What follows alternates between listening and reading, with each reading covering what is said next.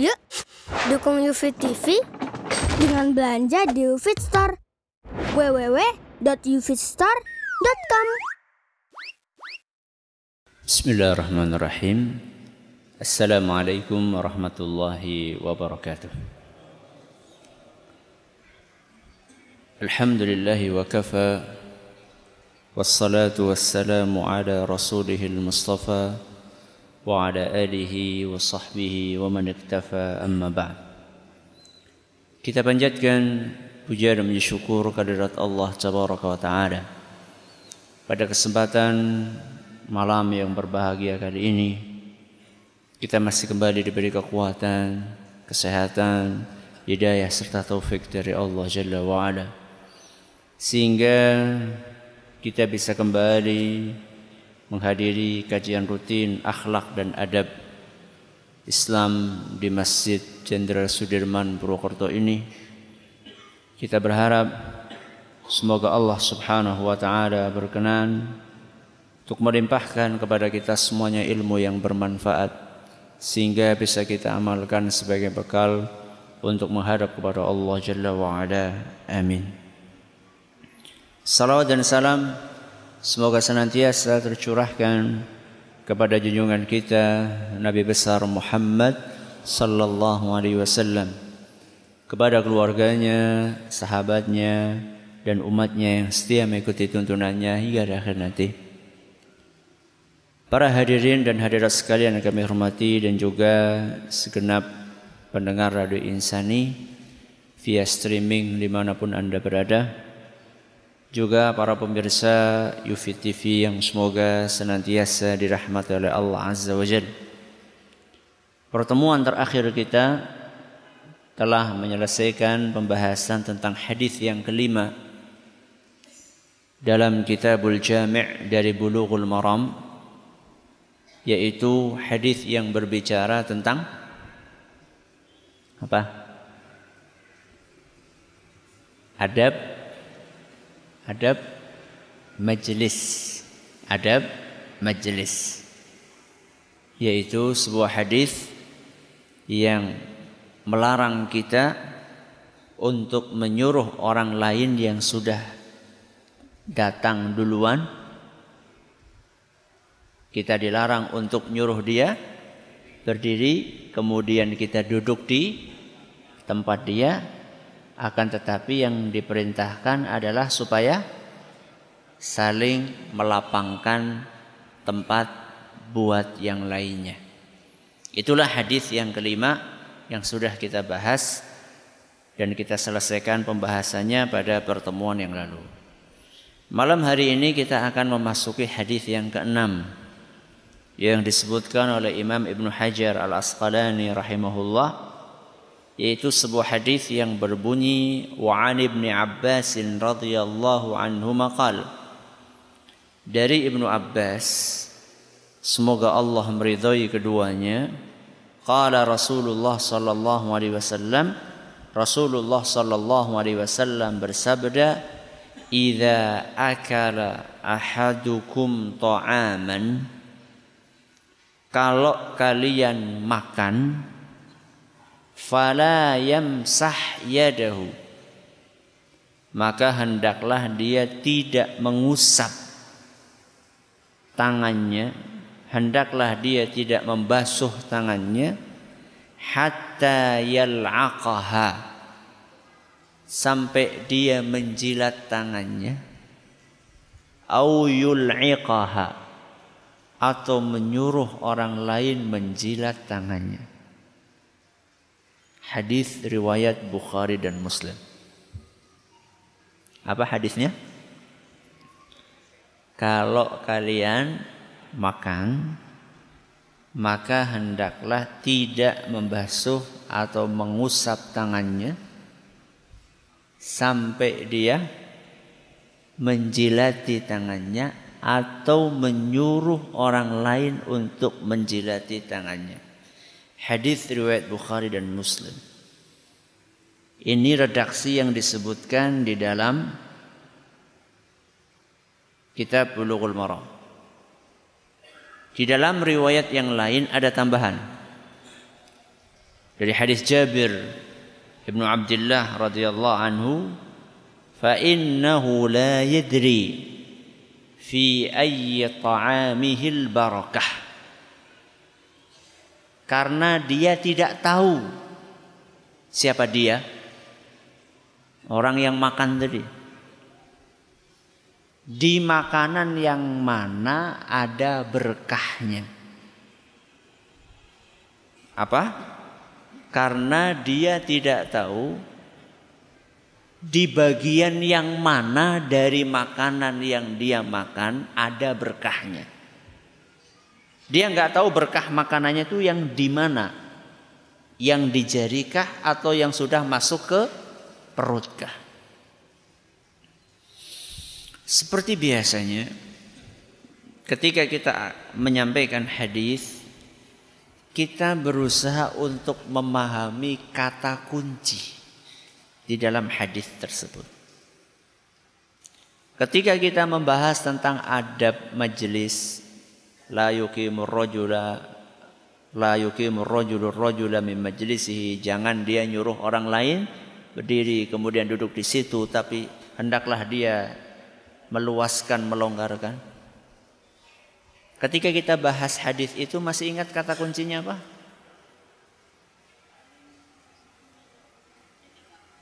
Menjaga perasaan.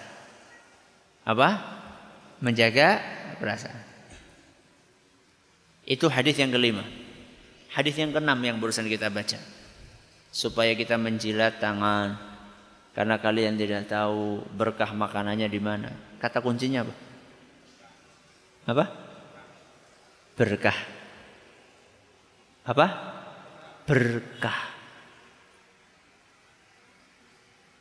Penting kita memahami kata kunci. Kenapa? Karena kalau tidak akhirnya kita itu membaca hadis hi masa suruh apa? Jilati. Apalagi suruh orang lain apa? Jelas. Itu ketika kita tidak faham kata kunci. Ya. Berkah. Salah satu hal yang banyak dicari oleh manusia di dunia ini. Makanya mereka ngomong saya pengen rizki yang berkah. Apalagi? Ilmu yang berkah. Apalagi? Usia yang berkah. Apalagi? Gue toh? Harta yang berkah, pekerjaan yang berkah, kendaraan yang berkah, panen yang berkah, istri yang berkah, anak yang berkah. Dimasukin.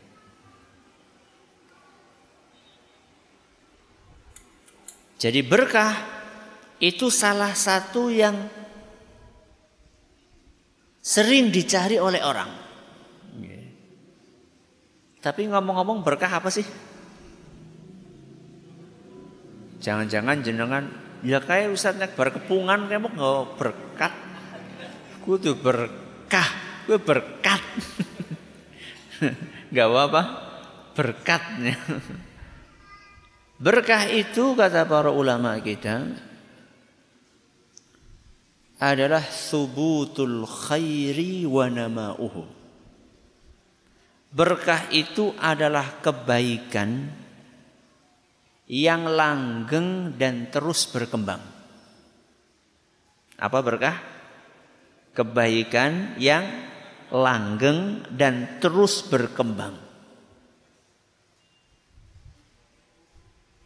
Saya kasih contoh, ilmu yang berkah itu yang kayak apa sih? Tadi kan ada ilmu berkah, rizki berkah, umur berkah.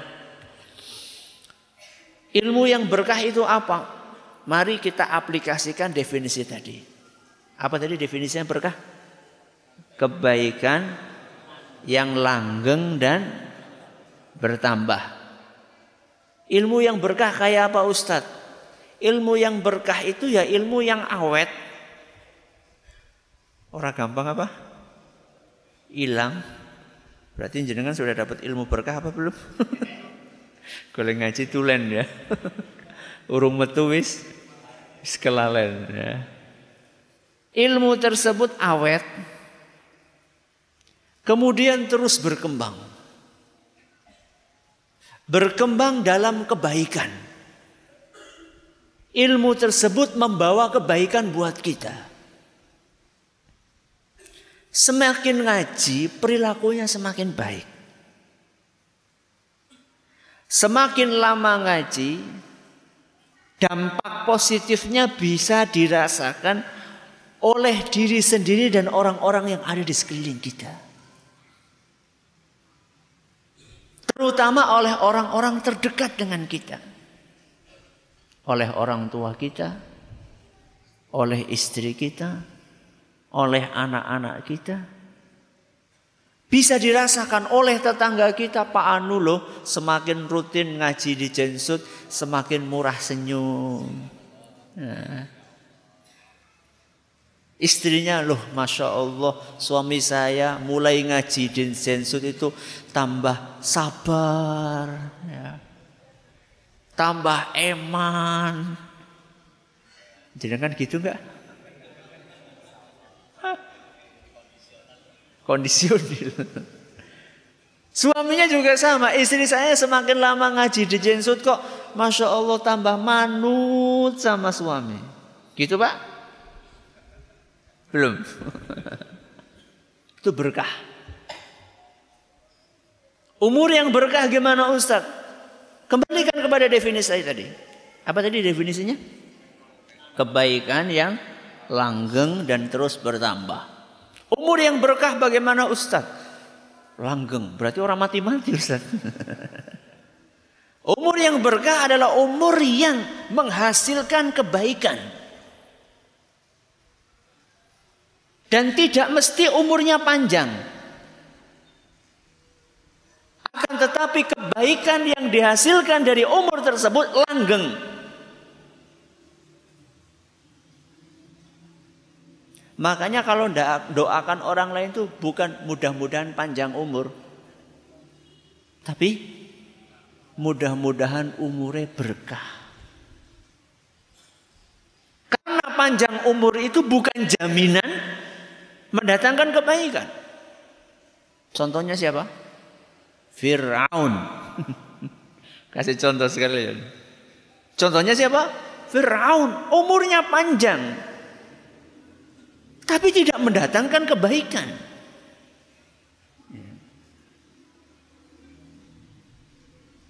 Ada orang-orang yang umurnya pendek tapi mendatangkan kebaikan. Imam Nawawi rahimahullah. Usianya berapa? 40-an. Empat puluhan. Apa yang beliau tinggalkan buat kita? Buku, kitab, berjilid-jilid. Puluhan jilid yang sampai sekarang masih terus dibaca. Masih terus menginspirasi orang untuk tambah baik. Salah satunya yang tidak asing lagi kitab beliau namanya apa? Riyadus Solihin. Tamannya orang-orang soleh. Orang-orang soleh merasa nyaman ketika membaca buku tersebut. Usianya nggak nyampe 40 tahun, tapi karyanya sampai berapa tahun? Beliau hidup sekitar abad ke-6 Hijriah. Sekarang sudah abad ke berapa? 15 berarti sudah berapa abad? 9 abad lebih. Masih dirasakan kebaikannya, entah sampai kapan. Kira-kira kalau kita, kulo kalian jenengan meninggal, apa yang mau ditinggalkan? Utang. Aduh, utang. Apa yang mau kita tinggalkan? Yang akan menjadi berkah buat orang-orang. Rizki yang berkah. Tadi kan sudah apa tadi contoh berkah? Umur, ilmu, rizki. Nah rizki. Rizki yang berkah itu kayak apa Ustaz? Ya tadi. Rizki yang baik. Yang didapatkan dari cara yang baik. Dan dikeluarkan untuk sesuatu yang baik. Dan rizki itu akan terus berkembang. Dan berkembang di sini tidak selalu identik dengan nominal. Akan tetapi Berkembang ini bisa jadi yang berkembang adalah manfaatnya. Sehingga orang yang rizkinya berkah itu tidak mesti orang kaya. Bisa jadi orang miskin, rizkinya berkah, walaupun cuma sedikit. Ketika dimakan, membuat fisik ini menjadi sehat. Ketika dimakan, tubuh ini ringan untuk dibawa beribadah kepada Allah Subhanahu wa taala. Ketika dimakan tidak membuat penyakit yang silih berganti berdatangan. Ketika dimakan tidak membuat tubuh ini menjadi berat untuk dipakai beribadah kepada Allah Subhanahu wa taala. Ketika kita berikan kepada anak istri kita, membuat anak istri kita menurut Bukan sulit untuk diatur. Rizki yang apa? Berkah. Jadi berkah itu salah satu yang dicari oleh banyak orang. Tapi dalam waktu yang sama ada orang yang tidak peduli dengan makhluk yang bernama apa tadi? Berkah. Lah, rasa ngomong berkah, yang penting akeh.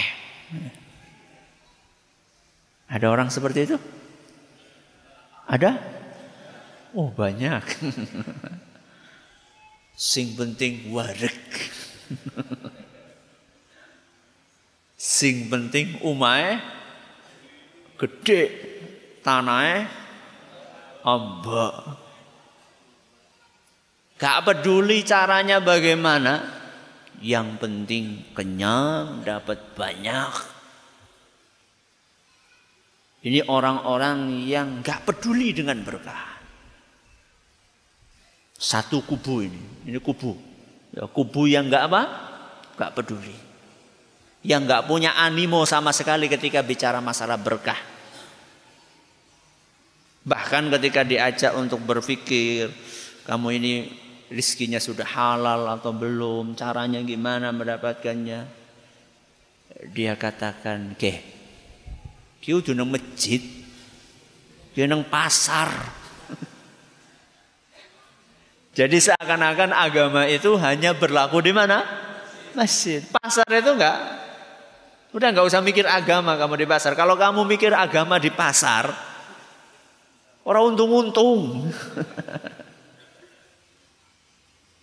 Ini kita lagi di mall, kita lagi di kantor, kita lagi di mana lah pekerjaan di sawah, lagi di kebun. Udah, nggak usah bicara agama. Agama itu tempatnya di masjid.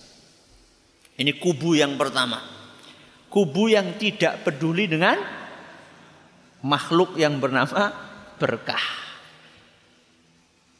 Kebalikan kubu yang pertama, kubu yang kedua kubu yang terlalu berlebihan dalam berkah.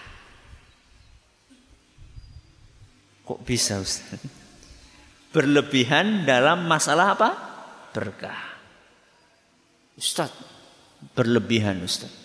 Masa berkah berlebihan? Kita akan cari Ustaz berkah itu. Masa dikatakan nyari berkah kemudian dijuluki ber, berlebihan.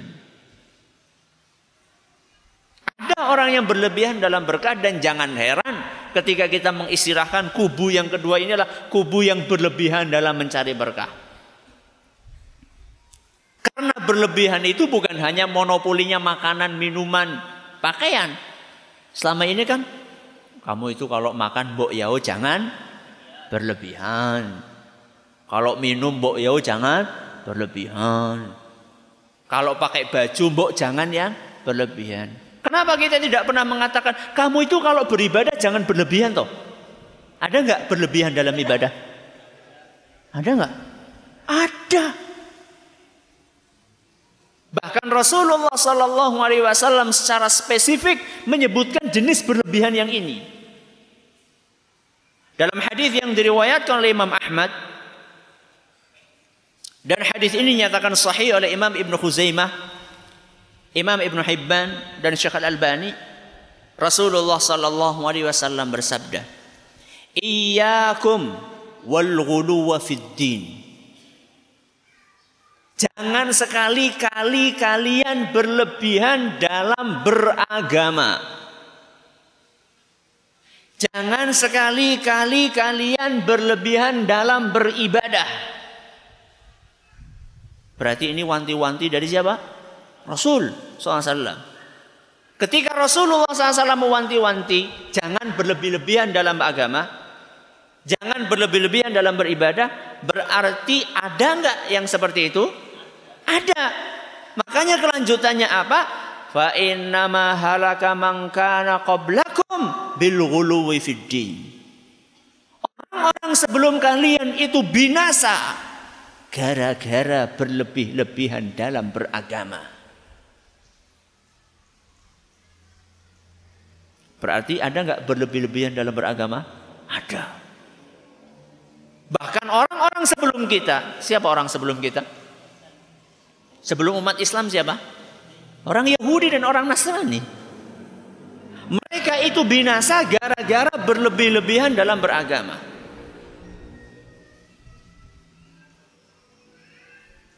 Oke. Mau masjid baik berlebih-lebihan gue. Udah-udah ngaji berlebih-lebihan gue. Lah, ini malah beda mani. Bukan itu tentunya. Masa orang sholat ke masjid apa? Berlebih-lebihan. Orang ngaji berlebih-lebihan. Ya. Yeah. Karena ada sebagian orang yang kemudian melontarkan tuduhan ini karena dia ingin menutupi kekurangannya. Dia nggak ke masjid, kayak saya ini loh, nggak ke masjid, nggak berlebih-lebihan. Wanita pakai baju kok gedombrang-dombrang berlebih-lebihan itu. Terus bagaimana mbak? Yang minimalis kayak saya ini loh. minimalis kayak apa? ya. Jadi ini juga harus diluruskan juga kan. Makna berlebih-lebihan itu apa? Tapi bukan itu tema kita. Tema kita sekarang adalah berlebih-lebihan dalam mencari berkah itu seperti apa?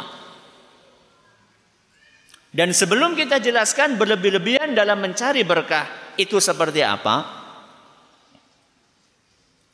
Kita perlu memahami dua poin.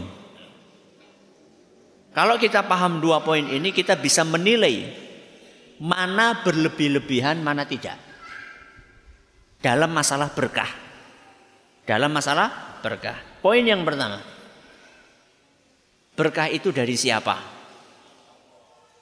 Poin yang kedua, cara dapat berkah itu gimana? Kalau kita tahu dua poin ini, kita akan bisa menilai si fulan ini berlebih-lebihan atau tidak. Yang pertama apa tadi? berkah itu dari mana? Jawabannya gampang. Berkah itu dari Allah. Dalilnya apa? Hadis riwayat Bukhari. Rasulullah SAW bersabda, Al barakatu min Allah. Tolong diterjemahkan. Sudah gampang lah. Al barakatu min Allah. Ayo dong latihan. Apa? Berkah itu dari Allah. Bagus. Al barokatu wis paham berkah. Minallah Allah. Berarti berkah Allah. Wis gampang bisa dikira-kira. Berkah itu dari Allah. Latihan ya. ya. Al barakatu minallah. Berkah itu dari Allah. Kalau kita tahu berkah itu dari Allah, berarti dimintanya dari siapa? Allah minta dari yang punya yaitu Allah kok minta dari yang tidak punya itu nggak benar berarti kan ini poin yang pertama berkah itu dari Allah Poin yang kedua, supaya dapat berkah itu caranya gimana? Mudah. Ikuti aturan yang punya berkah. Siapa maksudnya? Allah. Kalau pengen dapat berkah, ikuti aturan yang punya berkah, yaitu Allah Subhanahu wa taala. Simple? Simple? Gampang prakteknya? Eh? Satu apa tadi? Berkah itu dari mana? Jawabannya dari Allah. Yang kedua supaya dapat berkah gimana? Ikuti aturan yang punya berkah yaitu Allah Subhanahu wa taala. Orang yang mencari berkah dengan memperhatikan dua poin ini tidak berlebihan. Berarti kebalikannya apa? Kebalikannya orang yang berlebihan dalam mencari berkah adalah orang yang satu. Apa tadi poin yang pertama? meminta berkah dari selain Allah. Dua,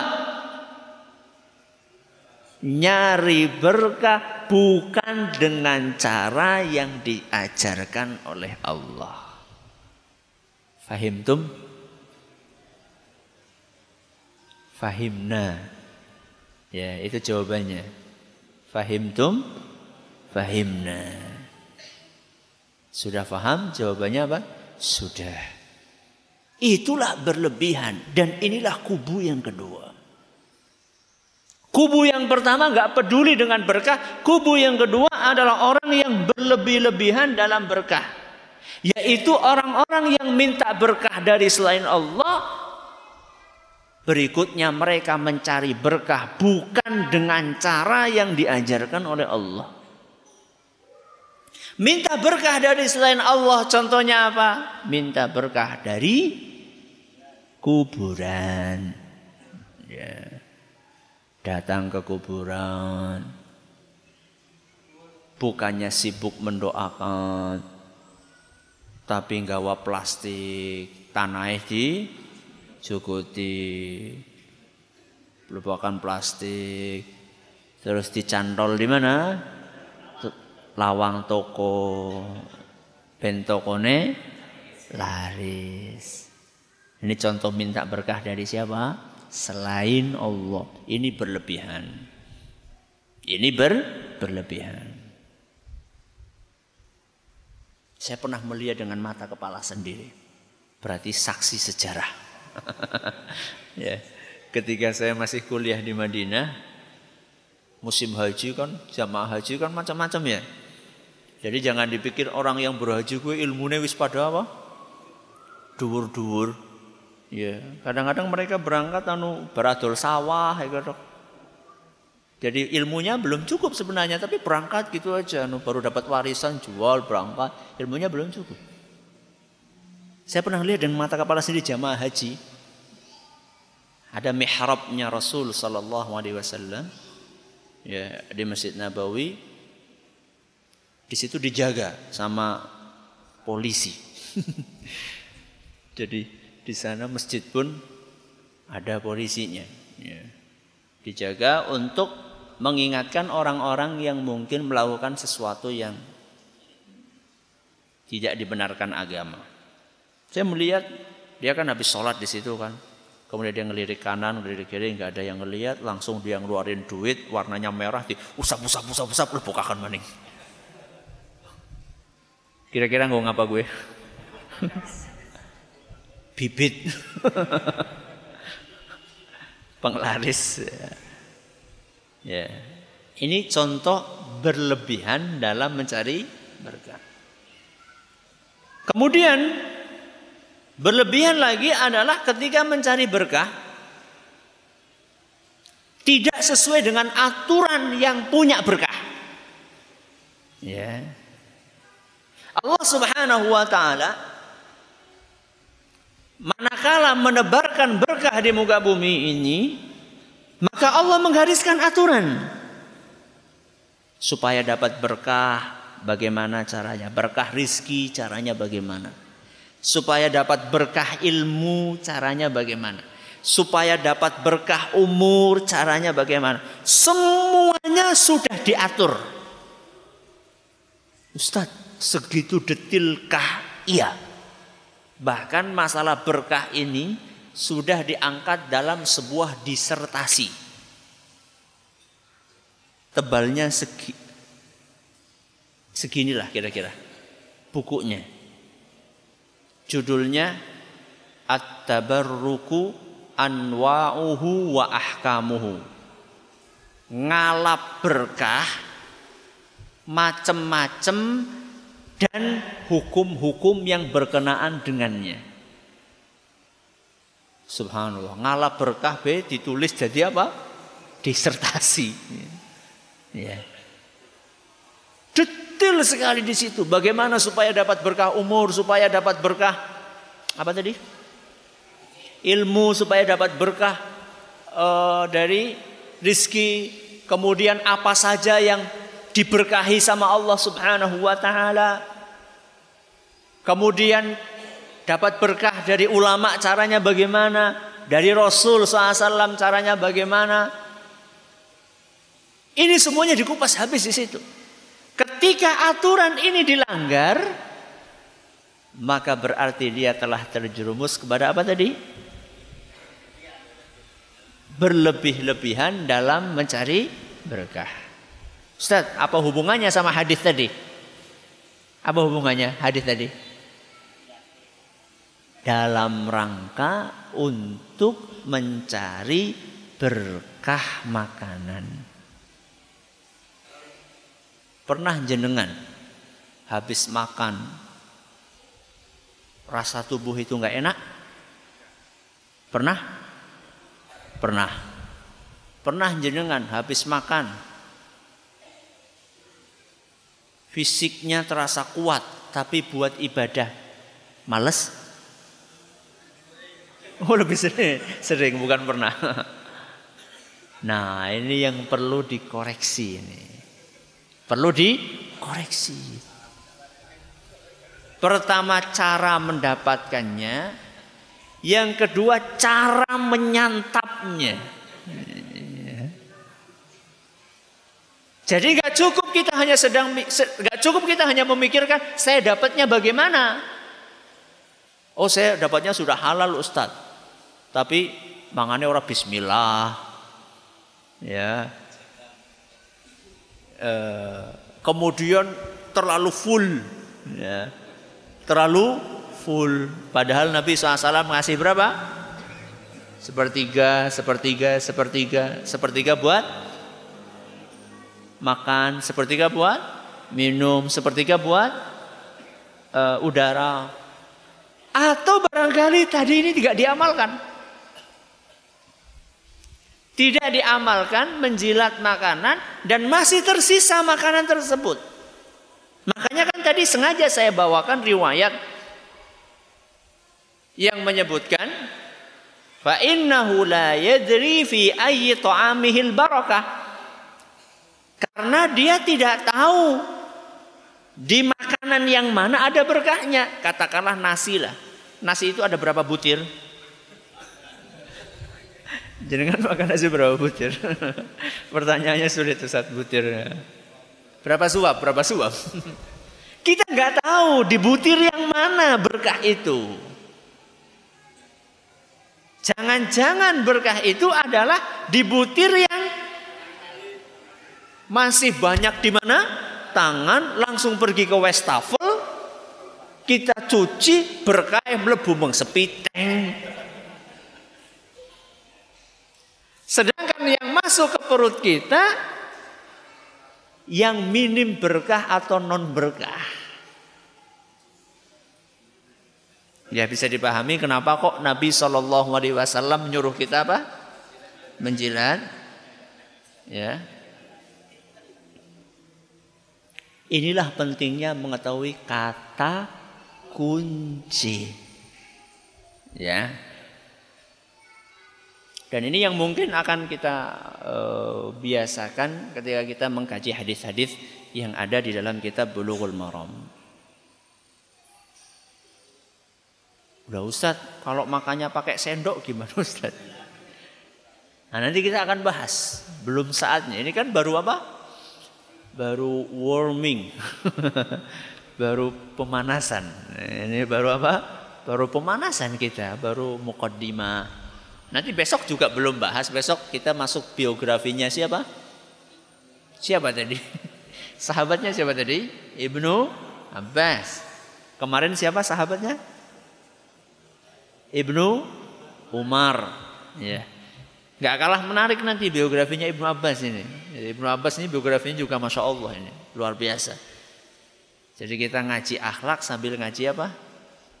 Biografinya para sahabat Nabi Sallallahu Alaihi wa ala alihi wa sahbihi wasallam. Jadi nanti insya Allah akan kita bahas uh, seputar hadis yang tadi kita baca kemudian bahkan tadi sampai nyuruh orang lain menjilat orang lain itu siapa ya uh, dan ini perlu kita jelaskan saya khawatir nanti ujuk-ujuk pulang warung. Bubu gitu loh bu.